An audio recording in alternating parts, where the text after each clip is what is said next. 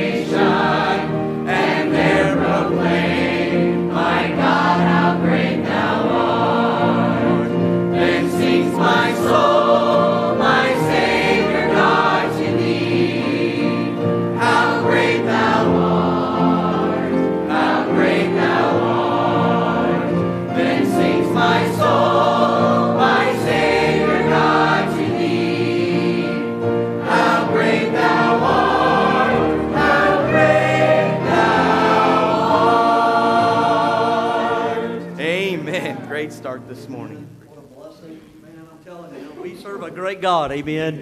And uh, what a blessing this morning uh, has already been our, our men's prayer and our buses going out, our Sunday school time, and mercy the music this morning. Glad there's no more night, Amen. Where we're going, and uh, what a blessing that is. Sure want to welcome you to our services this morning, and it's good to have. Uh, our guests here with us as well, and we're sure glad that you are here. And if you came in through the fellowship hall, there was a wonderful aroma, amen, and uh, the food and, and stuff, and so excited uh, for a great day in the Lord. But let's go to the Lord in prayer because it is about Him today, and we certainly want to praise Him and thank Him. And He's been good to us, hasn't He? And so let's pray this morning. I'm going to ask Brother Jim Wisdom if you would open us in a word of prayer.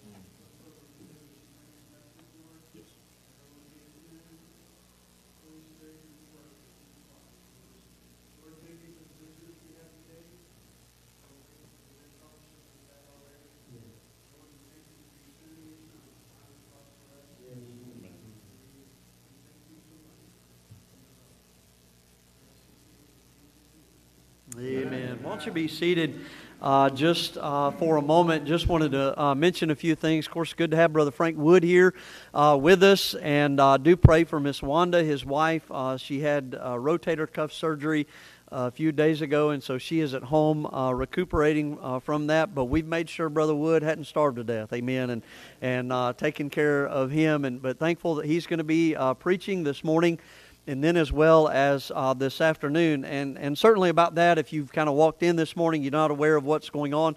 We are having a Thanksgiving banquet, and so that'll be right after uh, the morning uh, services. And so we're going to head over to the E.J. Watson Gymnasium, and we've got all kinds of uh, turkey and ham and desserts, and then the other stuff that really doesn't matter in between there. Amen. Uh, but uh, no, I'm just kidding. All right. So. Uh, but I appreciate what Brother uh, uh, Quinlan said in Sunday school about the salad and things like that. You know, you can eat that stuff if you want to, amen. So it's it'll be all there. But no, we're going to go over and have a meal, and uh, and then after everybody's finished eating and we get some cleaning up and stuff done, we'll come back over and have an afternoon service. It usually ends up being around 2.15 or 2.30 that we have our afternoon service. And so do want to invite you to plan and, and stay all day and just have a good day uh, in the lord. And then don't forget about there's no evening uh, service tonight. And then of course through the week this week our midweek service in light of thanksgiving we move it from wednesday night to tuesday night. And so tuesday night at 7 o'clock will be our midweek service uh, this week uh, something that we have done the last several years and want to continue doing that is uh, we're going to have a testimony time. And I would venture to say that there, there's probably not anybody here that doesn't have something to say about how good God's been to them. Really, I think let the redeemed of the Lord say so, as the Bible says. And we ought to be able to come into the house of the Lord and rejoice in God's goodness to us. And so that, what, that's what it's going to be about uh, Tuesday night. And so come and looking forward to hearing some testimonies, but also giving some testimonies in the Lord and, and His blessings uh, to us. So, wanted to mention those uh, things that are coming up uh, this week. Also, wanted to say a big thank you. Uh, there were we had our outreach yesterday, and then after our outreach, we had a lot. Of course, our staff was here, but we had a lot of people that stayed over and helped uh, all the way through the end of the afternoon and even late afternoon and evening time uh, last night to kind of get uh, the kitchen to where it is functional and uh, stuff from the remodeling and things like that. So if you're uh, you go through there, you'll see some really nice cabinets and countertops and things like that, and it's really looking good over there. And so praise the Lord for that. But do want to say uh, a big thank you to those that stayed and, and helped out. That was a real blessing. Many hands make light work. Amen. And so that was a real blessing. Okay, brother, come on ahead to. We serve a great God this morning, and He is so faithful, isn't He? Let's stand. Turn to page number eight. Page number eight. Great is thy faithfulness. All three verses this morning. Thankful for God's faithfulness today. Sing it out on that first. Great is thy faithfulness, O God, my Father.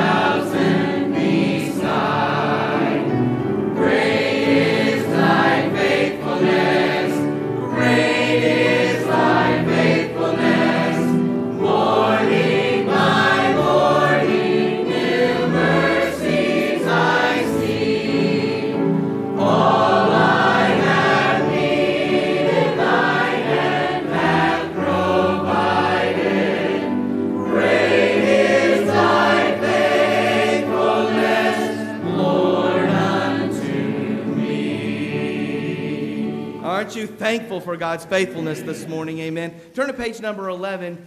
Page number 11, Come Thou Fount. He's our helper, isn't he?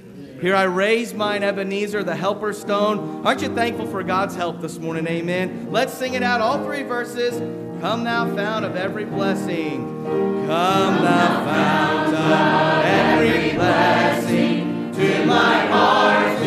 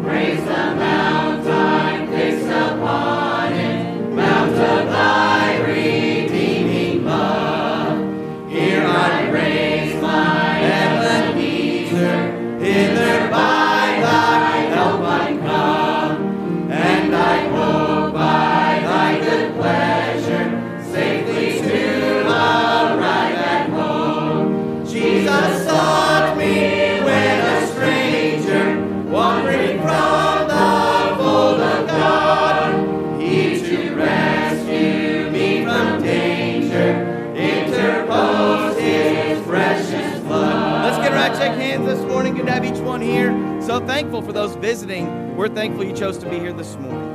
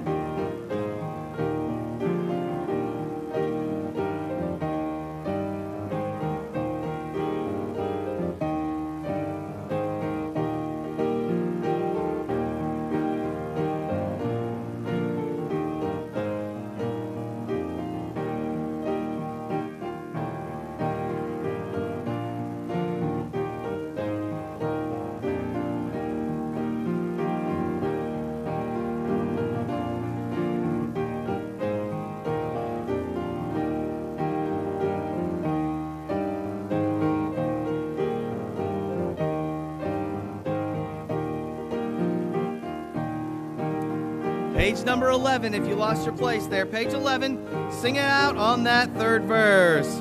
Oh, to grace, how great a debtor daily I'm constrained to be. Let thy grace, Lord, like a fetter, bind my wandering heart to thee. Prone to wander, Lord, I feel it. Prone to leave the God I love. Here's my heart, Lord. Take and seal it, seal it for thy courts above. Amen. Brother Tim, come right ahead. As the men come for the offering, I like to leave you with these words from 1 Thessalonians 5. He says, Rejoice evermore, pray without ceasing, in everything give thanks, for this is the will of God in Christ Jesus concerning you. Brother Whitney, would you pray for the offering this morning?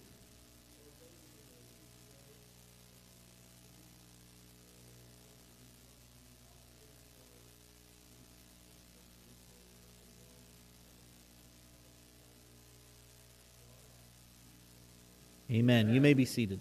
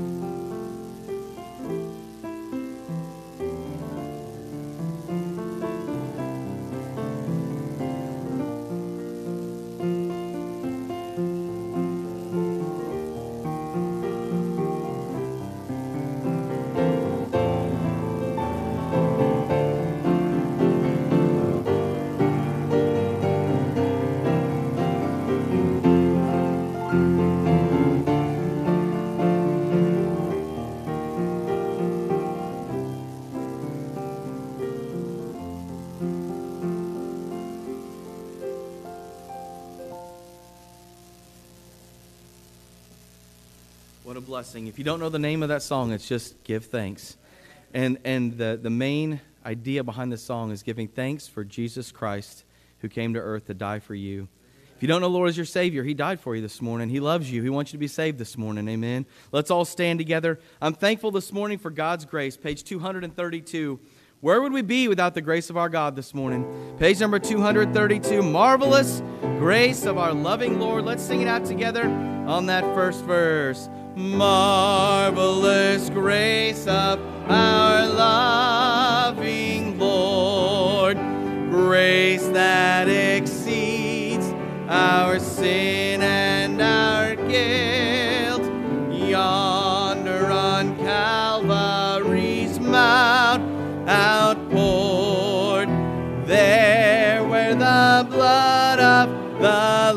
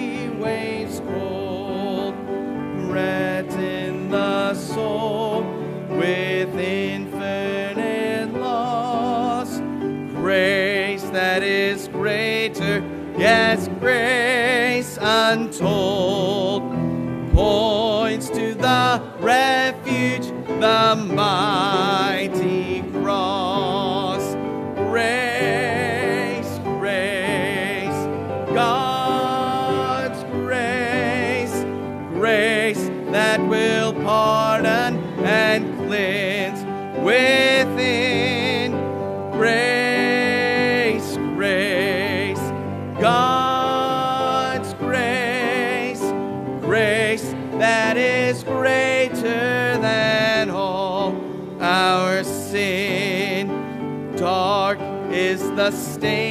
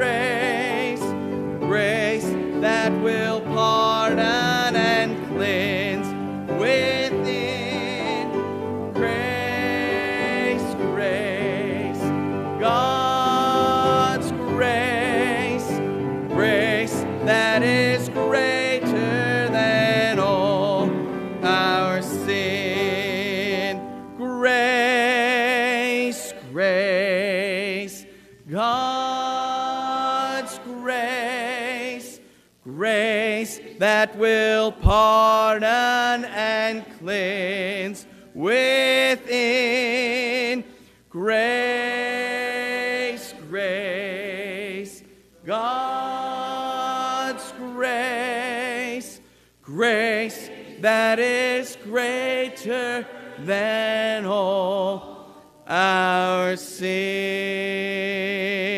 Oh, somebody say amen this morning. Are you thankful for God's grace? Amen. Wonderful singing. You may be seated. Just before the message this morning, we're going to have Miss Anna Quinlan come and sing this morning.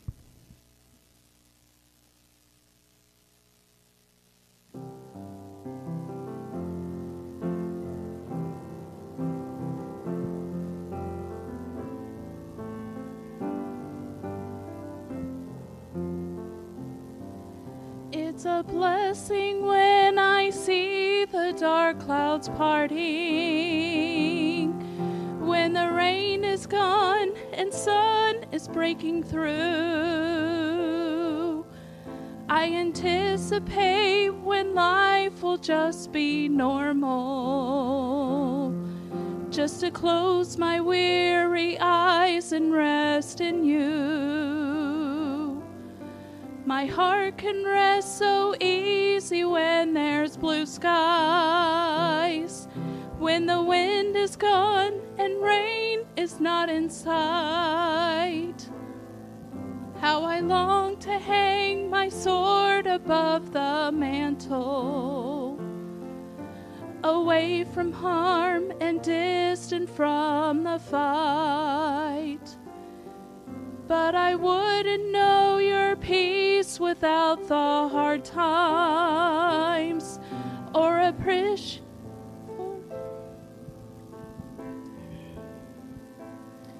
I wouldn't love the light if it were not for darkness, or appreciate the sun without the rain. How could I understand forgiveness without failure? Or feel the warmth of love without the bitter cold? How could I hold your healing hand without affliction? Or be blessed to see your mercies all unfold? Sure, it's a blessing to be safe, secure, and warm. But Lord, I want to thank you for the storm.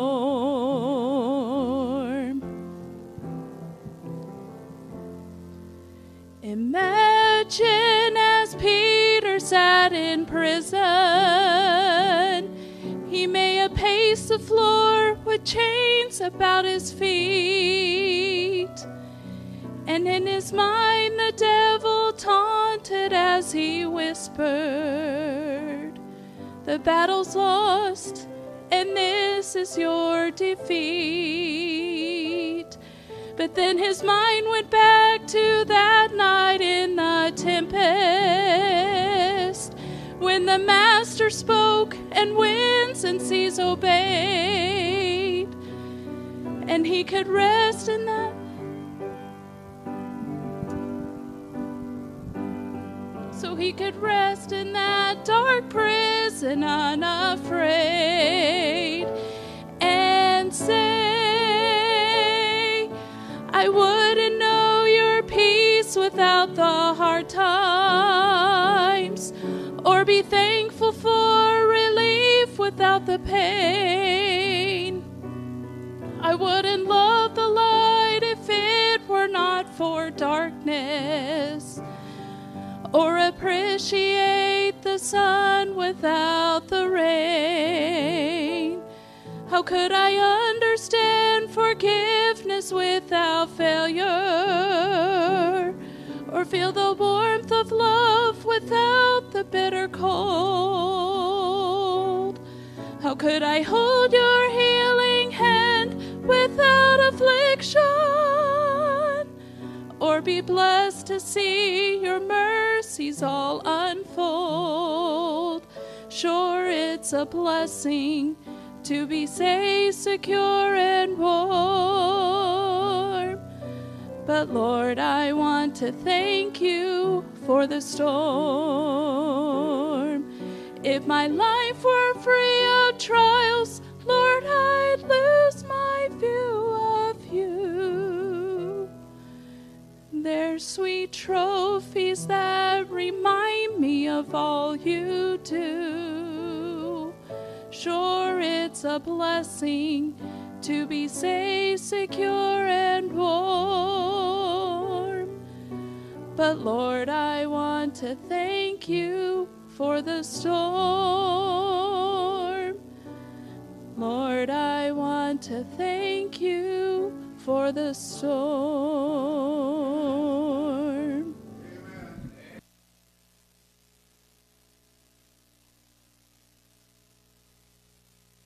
Just about to have invitation again amen. It's so so oftentimes that we think about thanksgiving and we think about all the good things but i appreciate that song miss anna because it reminds us to be grateful for the difficulties as well. And we are to be thankful in all things. Amen. What a blessing. Well it's good to have brother wood here with us. Brother frank wood uh, pastor of the whittier lane baptist church there in New Castle indiana for 43 years and just been a dear uh, friend, and him and Miss Wanda. And uh, they're certainly no strangers to Faith Baptist Church, and it, I think we ought to keep it that way. Amen. And uh, but Brother Wood, you come and preach, and brother, we're sure thankful that you're here. And do pray for Miss Wanda she's recovering from surgery. So, uh, Brother Wood. Thank you, preacher. Good to be with you today. We've been looking forward to being here. I enjoy coming here. There's a lot of places I enjoy coming, but I enjoy coming here, seeing uh, faces that are familiar that I can't remember the names of. Anybody relate to that besides me? and uh, I, uh, I do a lot of that, but uh, I, I recognize faces and people and so forth, and some names I do remember, and we're sure glad to be with you today. We, as I said, we've been looking forward to it. I like what th- this day's about Thanksgiving. Amen. If anybody ought to be thankful, it would be the Christians. Amen. This ought to be a real sacred holiday for all of us as we think about Thanksgiving. We have so much to be thankful for. We'll be talking about Thanksgiving some uh, in this service and even more about the holiday itself uh, in our afternoon service. And, and uh, I, if you're able to be back, I, I, think there's some things that might be an encouragement to your heart and, and help you in those things. I want to look today to uh, 1 Corinthians chapter 15 and verse 51. 1 Corinthians 15 and verse 51. When you find your place, if you're able to do so, I'd like to ask that you stand as we show our respect for the reading of God's holy word. I'm going to read down to the end of the chapter in verse 58. In 1 Corinthians chapter 15 and verse 51, of course, this is talking about the rapture, about the coming of the Lord. Behold, I show you a mystery we shall not all sleep, that is, will not all die, but we shall, we shall all be changed. In a moment, in the twinkling of an eye, at the last trump, for the trumpet shall sound, and the dead shall be raised incorruptible, and we shall be changed. For this corruptible must put on incorruption, and this mortal must put on immortality. So when this corruptible shall have put on uh, corruption, and this mortal shall have put on immortality, then shall be brought to pass the saying that is written Death is swallowed up in victory. O death, where is thy sting? O grave, where is thy victory? The sting of death is sin, and the strength of sin is the law. But thanks be to God, which giveth us the victory through our Lord Jesus Christ. Therefore, my beloved brethren, be ye steadfast, unmovable always abounding in the work of the Lord, for as much as you know that your labor is not in vain in the Lord. Let's pray. Father, again today we thank you for your word, and I pray your blessings will be upon the reading of thy word. And now, Lord, I ask again today that you'll give me clarity of thought and strength of voice and the leadership of your Holy Spirit, that you'd use me today to bring a message that uh, you would use in the lives of people. Father, you know my heart. I want you to be pleased with the message. And yet, even more than that, I pray you'll be pleased with the response of people to thy word and thy spirit as you work through your word and this message today. I pray, Lord, that there be some victories wrought in the lives of people for your honor and glory by way of right decisions and commitments. And if there be those that know not Christ, pray they'd have the victory today of salvation. Lord, I pray you'd work in that way for your honor and glory. And we'll praise you and thank you for what you do for we ask in Jesus' name, amen. Thank you, and please be seated. Our text says uh, in verse 57 says, Thanks be to God which giveth us the victory through our Lord Jesus Christ. You know, it's great to have a victory. I love to have a victory. I love to win, even if it's just dominoes. Amen. Or Uno. And sad for my kids, even when they were little, Candyland. I wanted to win if I was playing them, you know.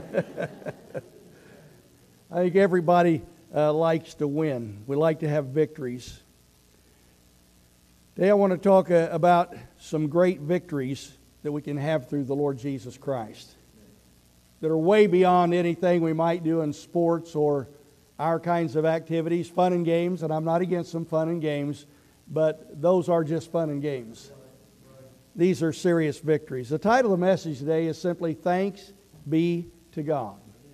Thanks be to God. And I know I read some things out of this uh, great resurrection chapter, and we're not going to focus on the second coming of Christ today, but I want you to know I'm thankful that I know He's coming.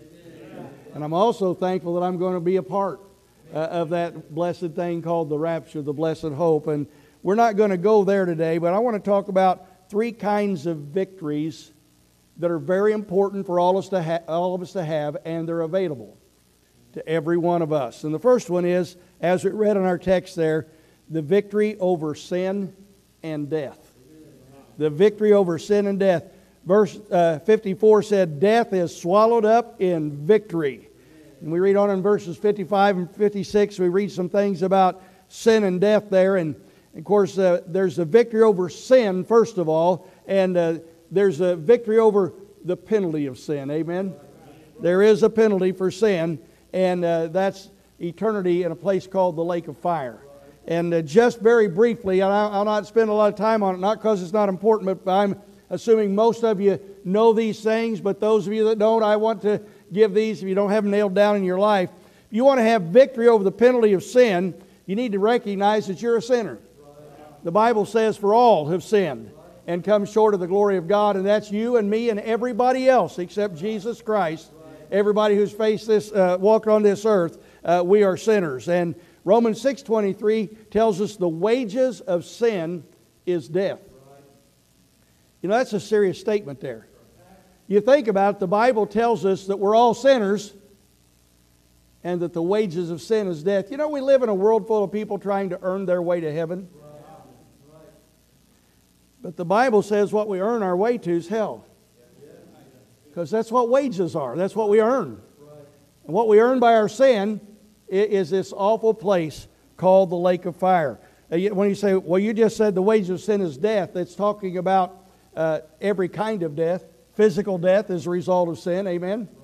Uh, that's uh, Adam and Eve in the, in the, Garden of Eden and, and, the original sin there. And death passed upon all men uh, for that all have sinned. Uh, because uh, uh, of our sin, we face death. A- and yet, it's not only death of the body, it's spiritual death.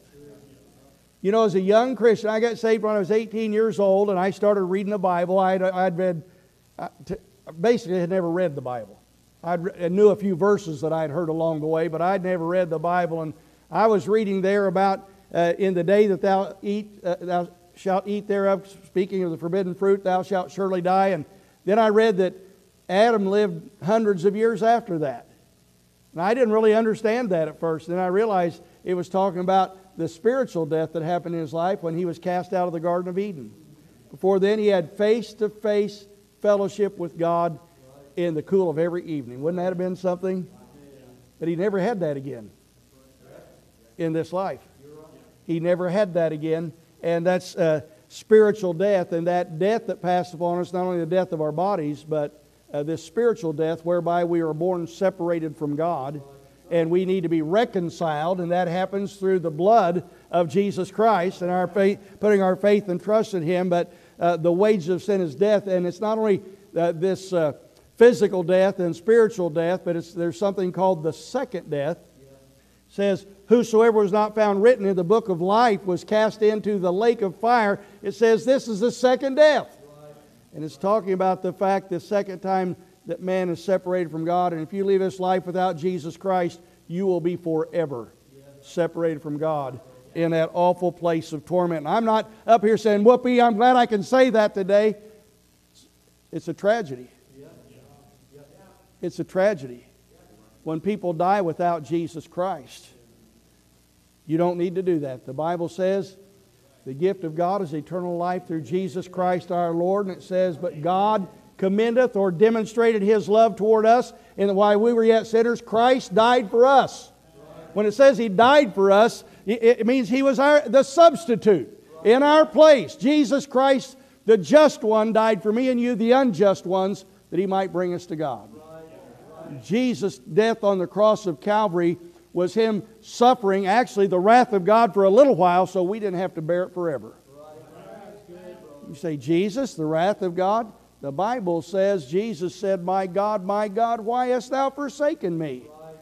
God turned his face away from his only begotten Son, and he did that because your sin and my sin was upon him. Jesus went through that in order that he might be the just one dying for you and me. And the Bible says, by his blood we are cleansed. Thank God for that. You know, we're all sinners, and we all deserve to go to hell. And Jesus died for our sin, and he died for everybody's sin, but not everybody's saved. It requires a personal response, doesn't it? We must respond to him. For whosoever shall call upon the name of the Lord shall be saved. It's not just talking about anybody that ever said some kind of prayer to God. It's talking about a person who in their heart is turning away from their sin. They repent of their sin and put their faith and trust in Jesus Christ. That's the way we call upon the Lord. And we need to put our faith in Him as our Lord and personal Savior. We have victory over the penalty of sin the day we receive Jesus Christ as Savior. I'm glad that it's not a temporary salvation, it's an eternal salvation. I'm glad it's not a probationary salvation, it's a sure salvation. You can know that you have eternal life by receiving Jesus Christ as your personal Savior. And if you've not done that, you need to do that today. Because the day, or at least this part of this day, is the only time you have certainty that you'll be around to do that. None of us have uh, assurance that we're going to be here come bedtime tonight, let alone in the morning. You need to be saved. Thank God for the victory over sin, the penalty of sin, and then over the power of sin. Thank God for that. Talking about power over our personal sin. By the way, our victory over sin by receiving Christ, that's salvation. It's called justification. God looks upon us as far as our eternity is concerned just as if we've never sinned. Thank God for that. Our sins are washed away and never will sin. Thank God for that. But power over things like lust and greed and envy and pride and self pity and uh, desire to retaliate every time somebody goes against what you want them to do. That's in all of us, by the way. Power over despair. And this applies every day of the year, not just during this season, but, but this idea of the power over unthankfulness. I could go into detail about that. And you know, as you walk with Christ, once you're saved, once you walk with Christ, you grow in grace. And, and the Bible calls that sanctification, whereby you are continually, progressively set apart from your old life and set apart from this world and set apart unto God and you have power by the grace of God and the working of the Spirit of God in your life to have victory over personal sin. Now, I'm not going to stand here and tell you that I bat a thousand. Okay? If I did, I'd be lying.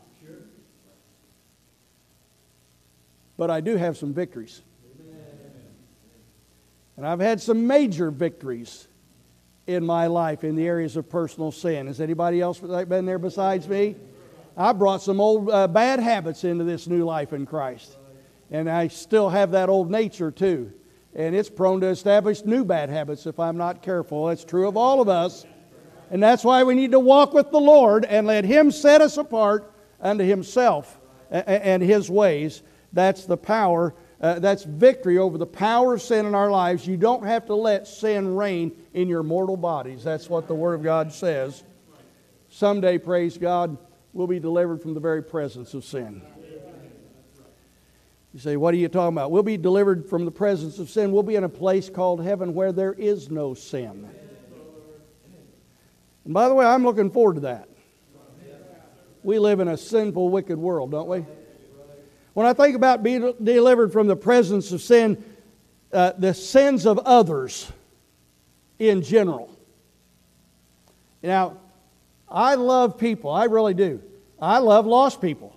I, I love their souls, and I there's lost people that I I, I could uh, I really care about a lot of lost people. I care about all of them, but there's a lot of them I know that I really care about, and and thank God for that. But I sure don't like a lot of their ways.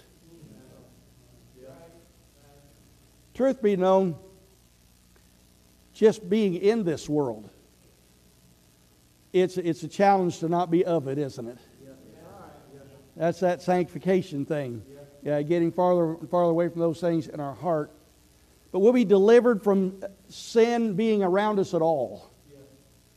And then, even the sins that have been and are being or will be directed against you or your loved ones, that'll be gone too. Like people lying about you, or lying to you, or cheating you, or stealing from you or attacking and hurting you and yours, whether it's verbally or physically, will be delivered from all that. Those things will be left behind. Victory over sin. I hope you understand today, and I'm moving on from this. I'm almost getting stuck on it, I know that. But being delivered from sin is a big deal. I'm so glad when I put my head on the pillow at night I know I'm going to wake up either where I laid down or I'm going to wake up in heaven. And either way is okay. I'm not anxious to depart, but I'm sure not worried about it. Thank God for those things. And those victories over sin, those are major victories. And over death. I could spend a lot of time on that, but in Ephesians chapter 2 and verse 1, the Bible says, And you hath he quickened. That means he's made you alive and you hath he quickened who were dead in trespasses and sin. Praise God, I've been quickened. And many of you have been quickened. And if you've not, you can be quickened today. You can be made alive spiritually by putting your faith in Jesus Christ. 2 Corinthians 5 8 tells us that to be absent from the body is to be present with the Lord. Amen. Think about death has no more hold on us. You know, as we live this life and we walk through different doors and down different uh, lanes and so forth, one day we're going to walk through the door of death and Jesus will be on the other side. Amen. And we'll be with the Lord forevermore, absent from the bodies, to be present with the Lord. Jesus said, I am the resurrection and the life. He that believeth in me, though he were dead, yet shall he live. Speaks to the fact we can be passed from spiritual death unto spiritual life, but also physical death unto eternal life with the Lord in glory. So there's the victory over sin and death. But I want to talk about a couple more victories. There's the victory of being more than conquerors through him that loved us. If you would turn with me here to Romans chapter 8 and verse 35. Romans chapter 8 and verse 35.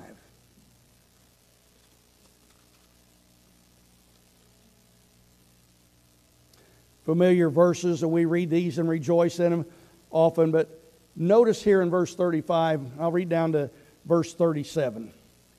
It says, Who shall separate us? The us is Christians, okay? Who shall separate us from the love of God? Shall tribulation or distress or persecution or famine? Or nakedness, or peril, or sword. As it is written, For thy sake we are killed all the day long. We are accounted as sheep for the slaughter. Talking about persecutions of Christians. Nay, in all these things, we are more than conquerors through him that loved us. More than conquerors. I read that a lot of times and I always thought, boy, that means something good and being more than conquerors. But I, just, I'm just going to admit, when I read that, I, I was thinking about conquerors, conquerors. But it says more. More than conquerors. You know, to conquer means to, to defeat the enemy. To conquer means to have victories. And of course, the conquering is, is, involves victorious living for Christ. Learning to think right. God's help learning to speak right, learning to do what's right. Here's a big one learning to say no to the flesh and yes to the Spirit. The Sunday school lesson today was good about that. How we want to do our own thing or listen to the, the voices of the world, but we need to listen to God. And God does speak. Now, I'll be honest with you, I've never once heard Him with my ears, but I sure have heard Him in my heart. It's the Bible, I think, calls that the still small voice. It's not loud, but it's powerful. And thank God that He can teach us to say yes to the Spirit and teach us to walk in the Spirit, live by faith rather than by sight, with our will in subjection to His. That's conquering the flesh. And then the victorious service. This all comes under more than conquerors. Victory. You say, what are you talking about? Winning souls. Isn't that a victory? By the way, I want to stop here and just take a sideline about winning souls. I think many Christians that are good Christians and they witness for Christ and they pass out tracts and invite people to church and so forth, there's a fair number of Christians that have never personally sat down and led somebody to Christ. And I think many times people who have not done that feel like they're not a soul winner. But I'm telling you, if you're having a part in the process, you're a soul winner. The Bible says one sows, another waters, and God gives the increase. And I guarantee you, just about it, it, those of us who have led people to Christ, uh, just about anybody that we've ever led to Christ, we were able to lead them to Christ because some others did some sowing and watering. Had a part in that. There was a man that came to our church uh, many years ago. One of the men in our church had gotten saved and got on fire for the Lord. He brought one of his friends to church, and and uh, I uh, I actually knew him by name. I didn't know him well, but uh, met him and so forth. And he came, and he came about five or six Sundays in a row. And I could tell he was interested. He wouldn't be coming back. I had gone to visit him and talked to him about the Lord, about being saved, and he obviously was not ready for that. And finally, one Sunday morning, I preached the gospel and, and, and gave the invitation. And, and during the invitation, I said, if you're here today and you don't know Christ as your Savior, but you're concerned about your soul, would you raise your hand so I could pray for you? And boy, his hand went up. That's something I say a lot. I might even say it this morning. I don't know. But I, I have said that a lot of times. And, and I thought this preacher, today's the day. He's coming today. But he didn't. Now, I didn't drag the invitation out. That's not my custom to do that. I gave opportunity, ample opportunity. He didn't come. And I thought, well, maybe next week. Well, that Sunday afternoon, he had a sister who was a member of another Baptist church who invited him to a revival meeting that night. And he went that night and he got saved. Praise the Lord, he got saved. I was right. It was that day he was getting saved. It just wasn't at our church. he got saved that night, and then he got baptized in that church. And he was a member there for over 30 years that I know of before he, he retired and moved to Florida. And I'm just being honest with you. I wanted him at Whittier Lane Baptist Church. But I sure was glad he got saved. And over the years, I would see him around town or a restaurant or somewhere, and he'd come over and we'd talk and visit. And always had good fellowship there together. But you'll never convince me that I didn't play the part of a soul winner in his life. You know, the truth is, the man who invited him to church was a soul winner. And I preached to him, and I was a soul winner. And his sister who invited him to church that night was a soul winner. And the man that preached that night was the soul winner. I don't even know who it was. But whoever dealt with him and led him to Christ was a soul winner. And so the victory of a soul winner is a person who's being a part of the process on a consistent basis. Talk to people about the Lord. Tell them what Jesus has done for you. Tell them what Lord can do for them. We need to be faithful witnesses, and that's the victory uh, uh of, uh, of victorious Christian service. Being a soul winner for Jesus Christ, being used to restore backsliders. Amen. Probably all of us know, and certainly this church is old enough, and many of you already told me how many years you've been here and so forth. You've seen a lot of people come and go. but they're not gone yet. I mean, like gone, gone. and it, it, it's good to reach out to the backsliders. It's a hallelujah to see somebody come back who's straight away and really gets right with God and gets plugged in again. Amen? It's on fire for God. That's victorious Christian service, being used to edify or build up brothers and sisters in Christ by encouraging words and by something we might know from the Word of God that could be a help to them that we share with them and so forth. Just being involved in those things, being used by God to help build the church spiritually and, and uh, in other ways, uh, being used of the Lord, that's victorious service. That's conquering the world, the flesh, and the devil. But look in Romans chapter 5. It's the last place we'll turn today in, in this message. But in Romans chapter 5, I want to read verses 1 through 5. He said, Therefore, being justified by faith, amen, I love that, don't you? We have peace with God through our Lord Jesus Christ, by whom, that is, by our Lord Jesus Christ, also we have access, uh, the Bible says, by faith unto this grace wherein we stand, and rejoice in hope of the glory of God. Not only so, but we glory in tribulations also, knowing that tribulation worketh patience, and patience experience and experience hope, and hope maketh not ashamed. And, and it goes on and talks about the love of God being shed abroad in our hearts. Think about what this verse says about tribulation. Tribulation worketh patience, worketh experience, worketh hope, makes you not ashamed. Think about what these words mean in the life of a Christian. Tribulation is trials and problems. And we all have some, don't we? It works patience, that's perseverance. You know, some of the things that happen in my life my situation and so forth today, that when I was a young Christian, it's like, oh man, what are we going to do? You follow what I'm saying? And I know this isn't spiritual sounding, but I learned that this too shall pass. That helps me with perseverance, amen? I'm not glad when problems arise, but God's still on his throne. Stuff that takes me by surprise has never taken him by surprise. And we can handle those things.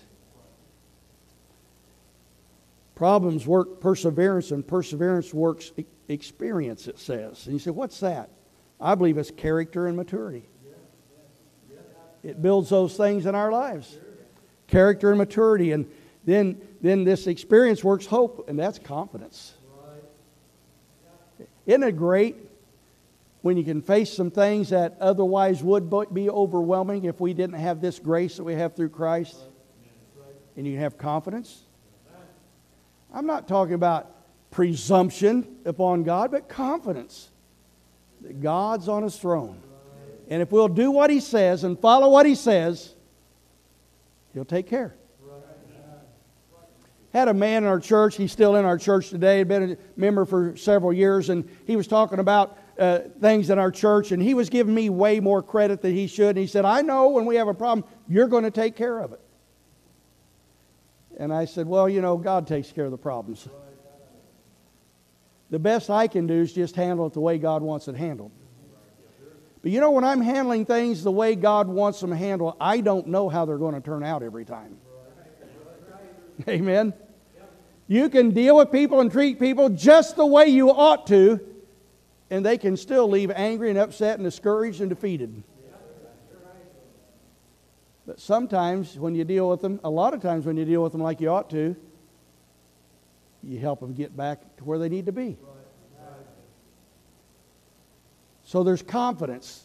If I can do what this book says, have a God that honors what the book says. And hope make not, maketh not ashamed, it gives us boldness.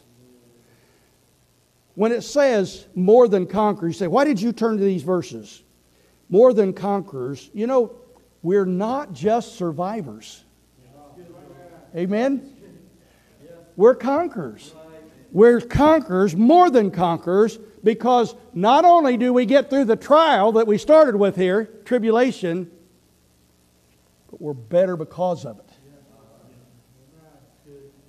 See, you conquer the trial, And it's not like when you're over with the trial, it sapped all your strength and you can't do anything anymore. It's you're stronger than you were before.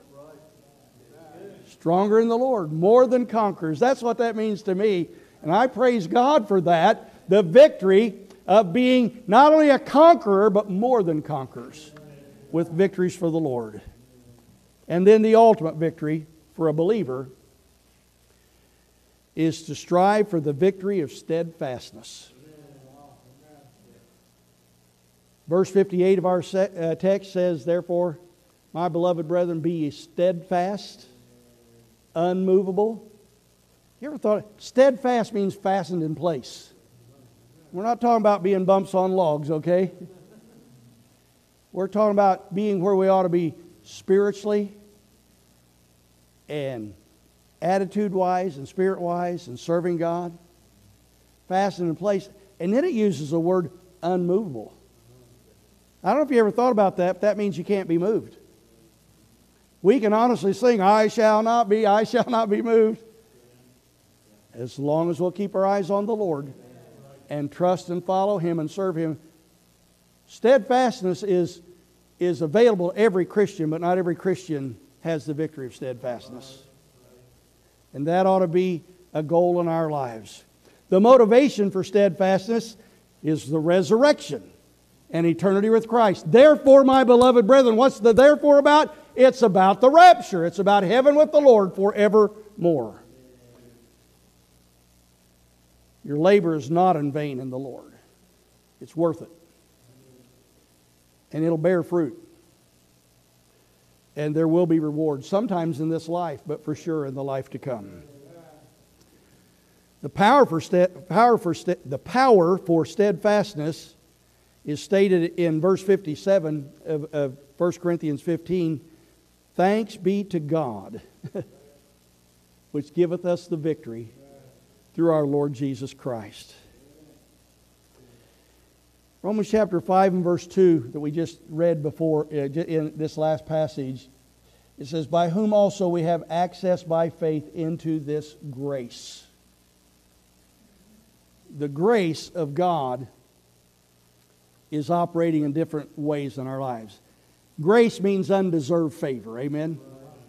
We get saved and become a child of God not because we deserve it, it's by grace. Amen. But then I found myself throughout my ministry, when I'm praying for friends or loved ones that are going through trials, I pray that God will give them grace. You know, for a long time I wrestled with, I know it means God's favor that we don't deserve. What's a good way? I mean, I say, when people are going through, like a loved one's in the hospital and they're dying, and I ask God give them grace. You've done that. We use the, that term. And I finally figured out, it takes me a while, you probably figured out a long time ago. But when you see grace, other than grace to be saved by, it means help. It means help. God gives us grace he gives us help. That's a desire and the power to live right and to serve well. It's comfort. It's what I call enabling grace to enable us to be and to do what God wants us to do. The power for steadfastness comes from or by the grace of God. We need that effectual working of the Spirit of God in our lives to give us grace. And by the way, the Bible says concerning, by the way, by, having said that, don't you think you need a lot of grace? The Bible says that God resisteth the proud, but giveth grace to the humble. God gives help to the humble. And by the way, the essence of humility is submission. Rebellion is the opposite of submission and it robs you of grace. And pride does as well. And so, this grace I have today standing before you, and I've already admitted I don't bat a thousand, okay? I have my failures. There are things I, sins I have to confess from time to time. Every Christian does, amen? Things about which I need to get right with God from time to time. But I feel like at this time of my life, I have a good start on being steadfast. I got saved 54 years ago in September, September of 1969.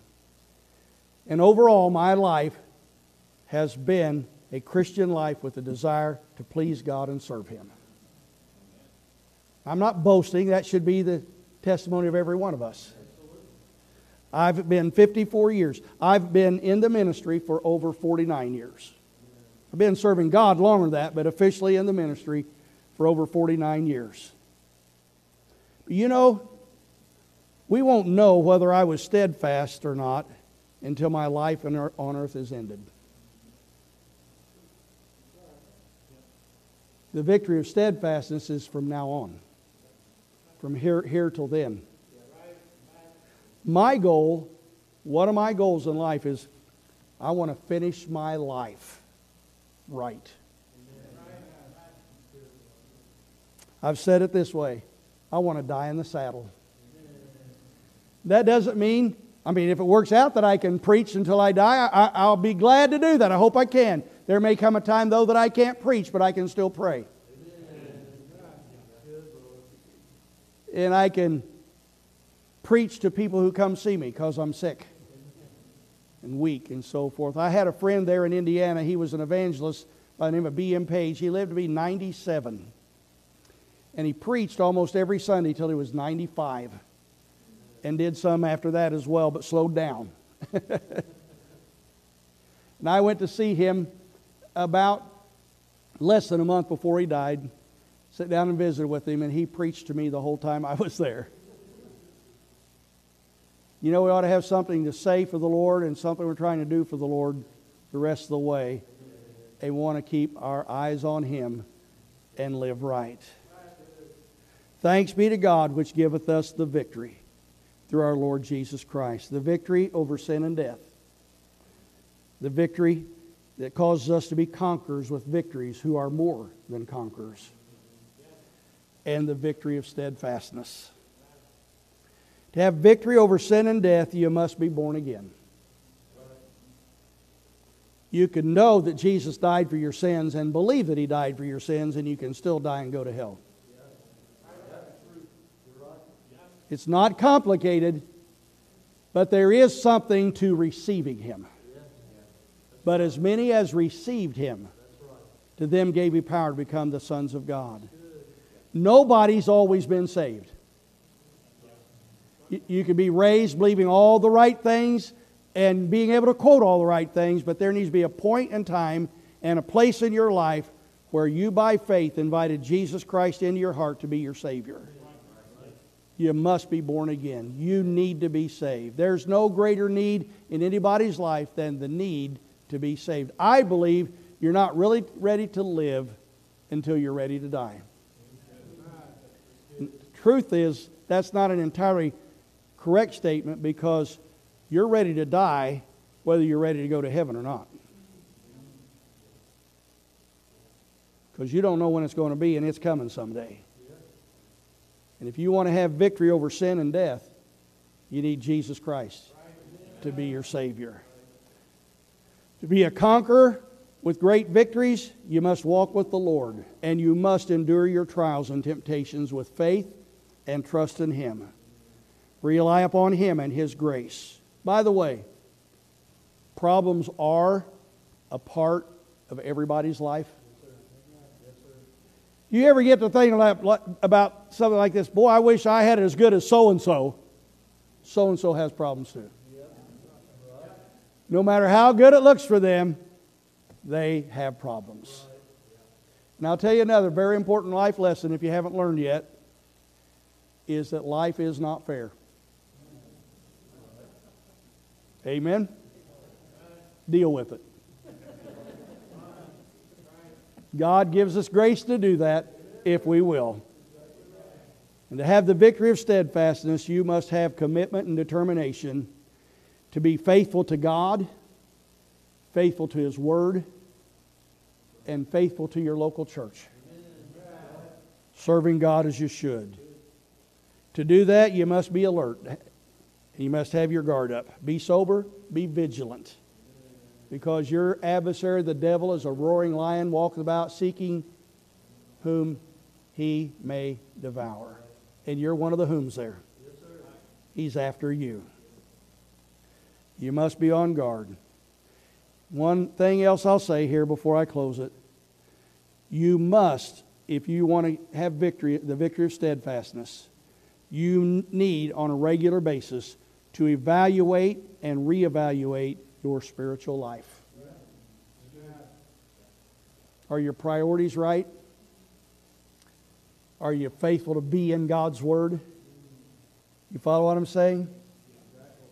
Are you, do you have a desire to truly walk with the Lord and implement the things you need to do? Do you have the kind of prayer life that's walking with God?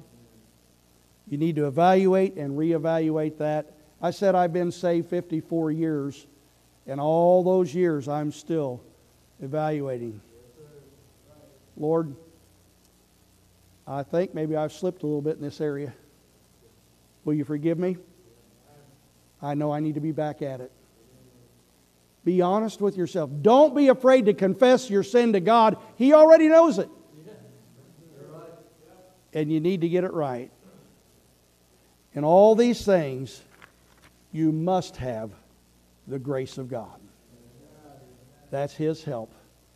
Thanks be to God for victories He has given, is giving, and will give us through His Son Jesus Christ and by His grace. Let's stand together with our heads bowed and eyes closed. Thanks be to God.